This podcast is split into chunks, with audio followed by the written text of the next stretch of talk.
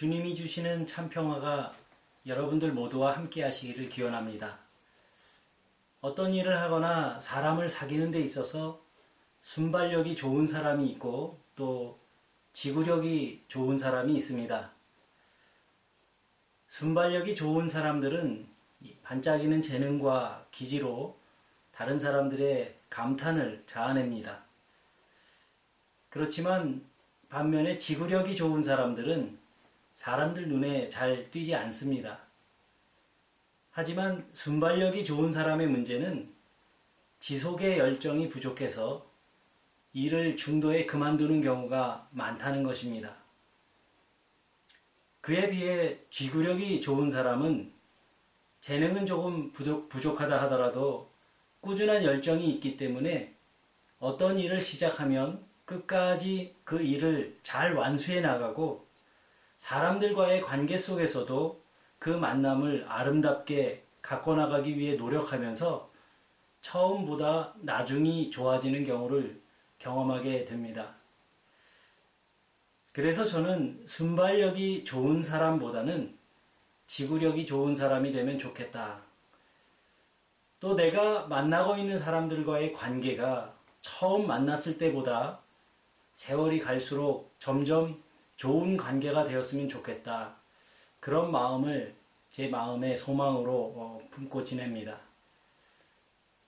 그것처럼 저는 우리 유로룩스 교회가 순발력이 뛰어난 교회보다는 지구력이 있는 교회가 되기를 하나님께 기도하곤 합니다.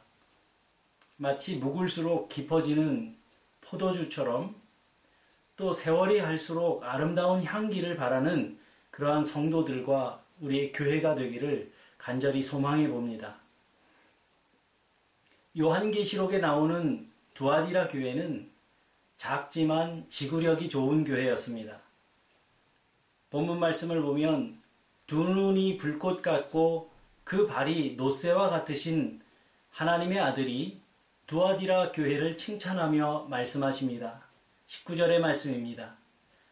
내가 내 행위와 내 사랑과 믿음과 섬김과 오래 참음을 알고 또 내 나중 행위가 처음 행위보다 더 훌륭하다는 것을 안다. 이 두아디라 교회에 앞서 나왔던 에베소 교회는 처음 사랑을 버렸다는 책망을 들었던 데 비해서 두아디라 교회는 나중 행위가 처음 것보다 훌륭하다는 그런 칭찬을 듣고 있습니다. 그리고 두아디라 교회는 사랑과 믿음과 섬김과 오래 참음에 대해서도 칭찬을 받는 그런 교회입니다. 그리고 두아디라 교인들도 그리스도인답게 살려고 부단히 노력했던 것 같습니다. 여러분, 믿음은 하나님이 주시는 선물입니다. 그러니까 우리가 말씀을 읽거나 또 들으면서 그 말씀이 나에게 주시는 말씀으로 믿어지는 것도 하나님의 은혜인 것입니다. 이 말을 다른 말로 표현한다면 믿음도 내 노력이나 공로로 얻어지는 것이 아니라 모든 것에 앞서서 하나님의 은혜가 먼저 있는 것입니다. 이것을 신학적인 용어로 선행적인 은총이라고 합니다. 물에 빠진 사람이 건짐을 받을 수 있는 것도 먼저 건지는 손이 있기 때문입니다. 우리를 향해 손 내미시는 하나님의 은혜가 있기 때문에 우리가 그 손을 붙잡는 것입니다. 그래서 그 하나님의 손 내미심이 은혜이고 그 손을 붙잡는 것이 믿음입니다. 그러니까 은혜가 먼저 있고 믿음이 뒤따르는 것입니다. 그래서 하나님의 은혜가 없다면 믿음도 있을 수 없습니다. 그래서 믿음은 하나님의 선물입니다. 우리가 기도할 때마다 하나님, 저에게 믿음을 주십시오. 이렇게 기도하는 이유도 바로 그런 이유 때문입니다. 그런데 믿음도 하나님이 주시는 은혜라면 그럼 과연 우리는 무엇을 해야 할까 궁금할 수 있습니다. 믿음이 생기는 것은 전적으로 하나님의 은혜이긴 하지만 그 믿음을 내 것으로 삼기 위해서 우리는 부단히 노력할 필요가 있습니다. 예를 들면 이런 겁니다. 우리가 살아가다 보면 우리들 마음 속에서 미움이, 미움이라는 감정이 불쑥 솟아나오려고 할 때가 있습니다. 그런 순간에 우리는 미움보다 사랑을 선택하려고 노력할 수 있어야 합니다. 마찬가지로 두려움과 의심이 우리의 영혼을 우울하게 만들 때마다 하나님을 적극적으로 신뢰하는 훈련이 필요합니다. 우리는 세상에서 살고 있기 때문에 세상이 끌어당기는 관성이라는 것이 있습니다. 세상에 이끌려가는 것인데 교회에 있을 때는 좀 믿어지는 것 같다가도 우리의 삶의 자리로 돌아가면 곧 그 믿음에서 벗어나는 생활을 말합니다. 우리의 삶의 자리에서 믿음을 위협하는 어려움과 공경이 닥쳐올 때 하나님을 적극적으로 신뢰하고 하나님께서 내 삶의 길을 인도하신다는 사실을 믿고 의심하지 않을 때 우리의 믿음은 자라게 되는 것입니다. 그리고 또 남에게 대접받고자 하는 그런 마음이 생길 때 내가 섬김을 위해 이 자리에 있음을 생각하면서 봉사하는 자리에 설 수 있어야 우리의 믿음이 자라납니다. 또 누군가를 용납할 수 없는 마음이 우리에게 일어날 때 내가 먼저 이 사람은 용서할 수 없어 하면서 마음을 닫은 채로 하나님 앞에 서지 말아야 합니다. 그런 일이 있을 때마다 아, 하나님이 내 마음의 평수를 넓혀 주시려고 나를 초대하시는 것이구나. 이렇게 생각하면서 기도하고 또 그를 용서하려는 마음을 가지려고 노력하는 것이 믿음이 성숙해가는 과정이라는 말씀입니다. 당장은 힘들어도 그렇게 우리가 애쓰다 보면 우리는 믿음의 사람으로 조금씩 성숙해져 가게 되는 것입니다. 제가 오랫동안 투병 생활을 하면서 자연스럽게 알게 된 것이 한 가지 있습니다. 사람이 건강하려면 적당한 근육이 필요합니다. 뭐 몸이 힘들다고 해서 활동도 안 하고 가만히 누워만 있으면 오히려 몸이 더 허약해집니다. 우리의 믿음도 크게 다르지 않습니다. 믿음에도 근육이 있습니다. 그리고 믿음의 근육도 우리가 마주치는 상황에서 사용할 때 그 근육이 건강해지고 자라게 되는 법입니다. 이것은 운동도 마찬가지고 또 언어를 배우는 과정에서도 마찬가지고 또 악기를 어, 연습하고 연주하는 것도 마찬가지일 거라고 생각합니다. 우리들 신앙생활도 크게 다르지 않습니다. 적극적으로 신뢰하고 적극적으로 나를 훈련해 나갈 때 우리가 정말 믿음의 사람으로 성숙해져 갈 수 있다는 말씀입니다. 우리가 취미 생활은 조금 하다가 흥미 떨어지면 그만둬도 상관없지만 영혼의 문제라면 우리가 정말 진지하게 믿어봐야 하지 않겠습니까? 우리가 이왕에 믿음의 길에 들어선 사람들이라면 믿는 사람처럼 그리고 믿는 사람답게 믿어봐야 할 겁니다. 예수님을 믿는다는 게 어떤 의미겠습니까? 그것은 우리가 예수님처럼 생각하고 예수님처럼 세상을 바라보며 살아가는 것을 말하는 것이고 예수님처럼 사람들을 대하며 사는 것일 텐데 내가 오늘 정말 그 예수 그리스도 그분을 닮아가고 있는지 그러한 향기를 뿜으며 살고 있는지 우리가 기도하는 자리에서 그리고 우리의 관계 속에서 그리고 우리의 공동체의 삶 속에서 가끔씩은 돌이켜 봐야 할 것입니다. 그러니까 건강한 근육이 꾸준한 운동을 통해서 생겨나듯이 믿음의 근육도 훈련을 통해서 자라나게 됩니다. 내가 정말 예수 믿고 새 사람 될까봐 걱정하는 분이 아니라면 한번 노력해 볼 만한 일입니다. 오늘 본문의 두아디라 교회는 그런 의미에서 모범이 되는 교회였습니다. 사랑과 섬김과 믿음에 있어서 그리고 오래 참음에 있어서 본이 되는 그런 교회였다는 말씀입니다. 그런데 이렇게 모범이 되고 칭찬받는 두아디라 교회였지만 문제가 없었던 것은 아니었습니다. 하나님의 아들은 두아디라 교회가 이세벨이라는 여자를 용납했다. 이렇게 책망하고 있습니다.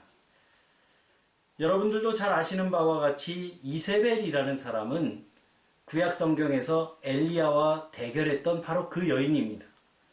구약 성경 열왕기상 16장 이하에 나오는 어, 말씀인데요. 이 이세벨은 페니키아의 공주로 이스라엘 왕 아합의 아내가 된 사람입니다. 그런데 문제는 이 이세벨이 이방신을 섬기는 여인이었습니다. 그래서 왕의 아내가 된 이후에 자기가 가지고 있는 그 영향력을 가지고 궁궐 안에서도 이방신을 섬기는 그런 문화를 만들어내고 또 일반 백성들 사이에서도 하나님이 아닌 다른 신을 섬기도록 하는 이방 종교 의식을 퍼뜨렸던 여인이었습니다. 그렇기 때문에 이 엘리야는 이세벨과 목숨을 건 대결을 벌이지 않을 수 없었던 겁니다.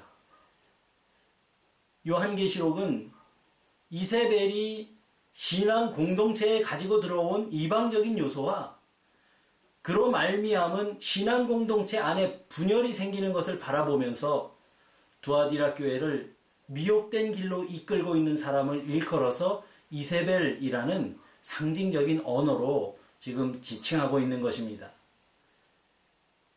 아마도 그 사람은 스스로 예언자로 자처했던 사람이었습니다. 어쩌면 이세벨로 지칭되고 있는 그 여인은 남다른 영적인 체험을 한 사람일 수도 있습니다. 기도 중에 더 깊은 영의 세계를 맛보았을 수도 있습니다.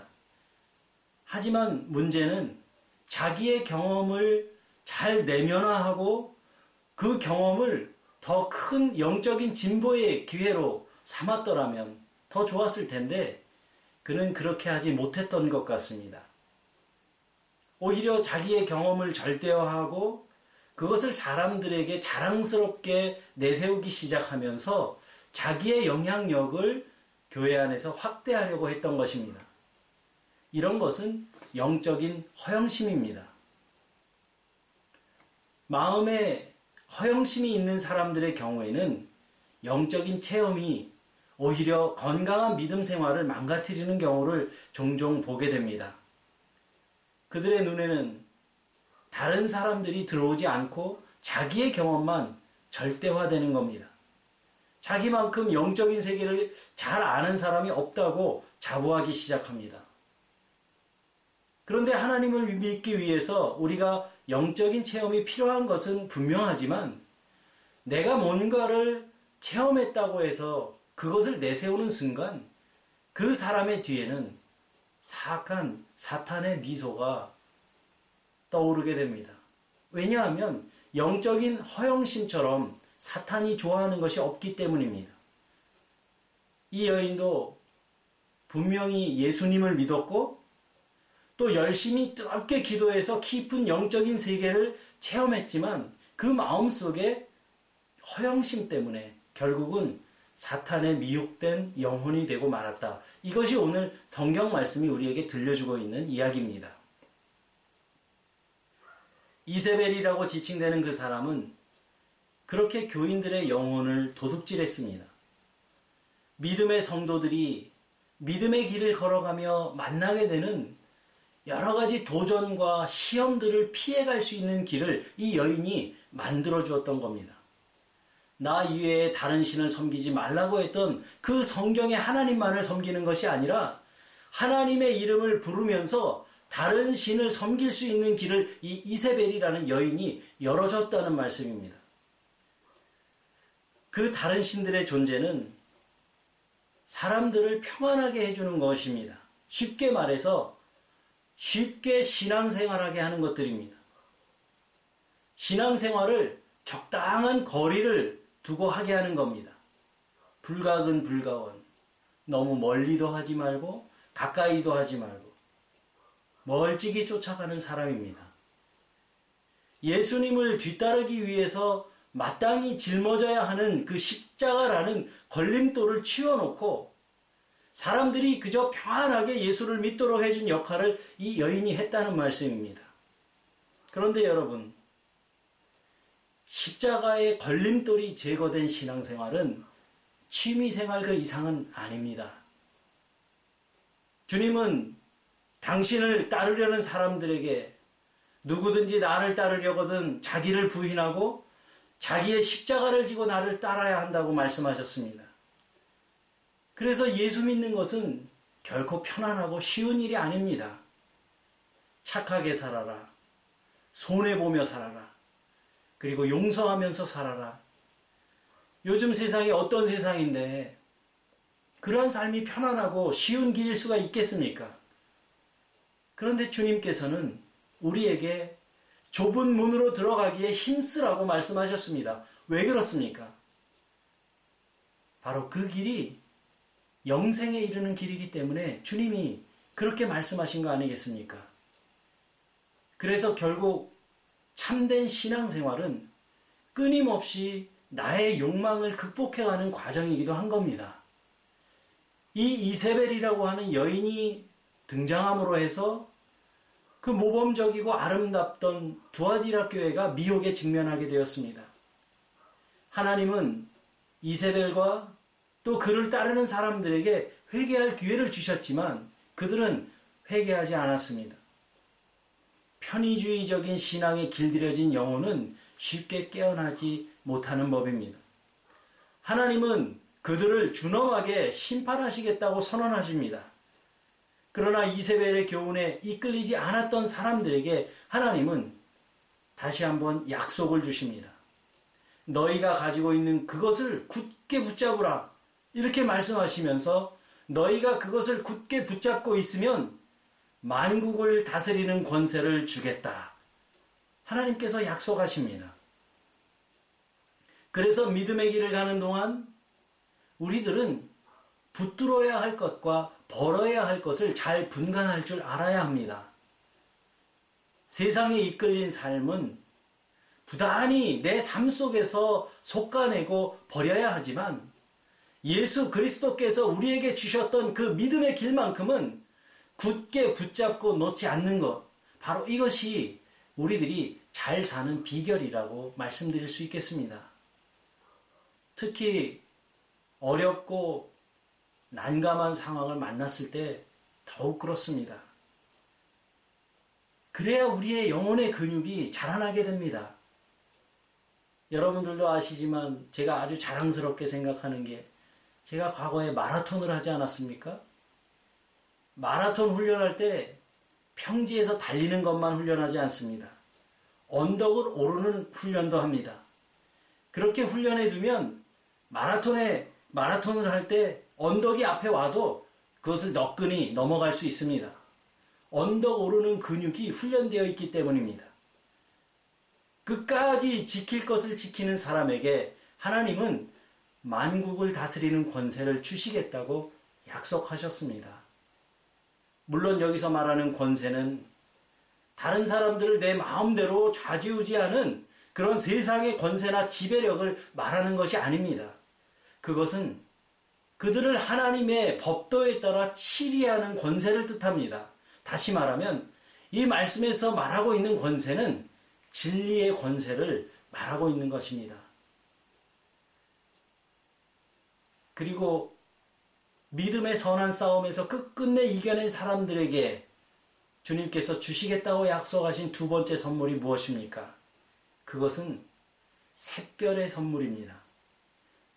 여러분들도 잘 아시다시피 샛별은 태양계의 두 번째 행성인 금성을 말합니다. 샛별이 돌아서 동쪽 하늘을 비춘다 해서 샛별이라고 어, 부른다고 합니다.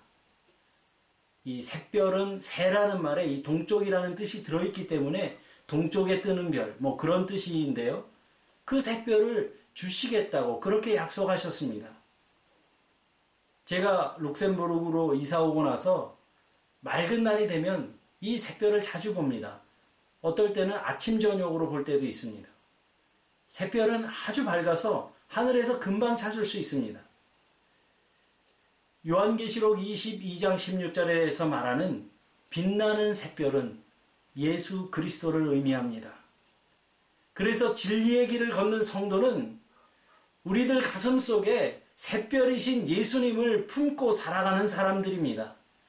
끝까지 믿음을 지켜내는 사람에게 새별을 주시겠다고 약속하셨으니까 우리가 믿음을 지키기 위해 부단히 노력하며 살아갈 때 하나님께서는 예수 그리스도를 우리의 마음속에 주시겠다고 약속하신 겁니다.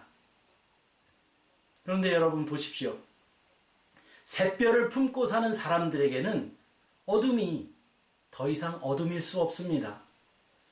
새별을 품은 사람은 지륵 같은 어둠 속을 걸어갈지라도 길을 잃고 헤매지 않는 사람이 되는 것입니다. 새별을 가슴에 품고 걷는 성도들이 있어서 어둠 가운데 방황하는 사람들은 그들이 가야 할 길을 찾을 수 있는 겁니다. 바로 이것이 주님이 우리를 향해 너희는 세상의 빛이라고 하신 그 말씀의 참된 의미가 아니겠습니까? 여러분, 누군가에게, 누구에게나 어두운 밤, 또 추위와 싸워야 하는 절망 속에서 희망을 잃지 않게 해주는 건너편의 불빛이 필요한 법입니다. 때때로 내가 길을 잃어버렸을 때 나의 길잡이가 되어주는 건너편에 불빛이 있는 것처럼 나도 누군가의 불빛이 되어줘야 합니다. 주님은 바로 그것을 우리에게 요구하고 계신 겁니다. 가슴에 새별을 품은 사람, 그는 길을 잃은 많은 사람들에게 희망이 되어줄 수 있기 때문입니다. 사랑하는 교우 여러분, 진짜 기적은 내가 변해서 새 사람 되는 것이 기적입니다. 어두운 내 마음에 샛별이 떠오르는 것처럼 큰 기적이 없습니다. 여러분, 우리가 있어서, 나라는 존재가 있어서, 우리의 교회가 있어서 세상 사람들이 희망을 가질 수 있다면 우리는 이미 기적인 겁니다. 여러분 잊지 마시기 바랍니다. 우리는 가슴에 샛별을 품고 살아가는 사람들입니다. 여러분들 마음에 어두움만을 품고 사는 사람들이 되지 마시고 가슴에 샛별을 품은 사람들이 되어서 건너편 언덕에서 길을 잃어버린 사람들이 우리를 바라보며 나를 바라보며 하나님께로 나아가는 길을 찾기를 소망하며 우리가 살아간다면 우리는 아무리 어려운, 어렵고 힘든 일이 우리 인생에 닥쳐온다 해도 우리는 넉넉히 그 일을 헤쳐나갈 수 있게 될 것입니다. 이러한 은혜가 여러분들과 함께 하시기를 주님의 이름으로 간절히 기원합니다.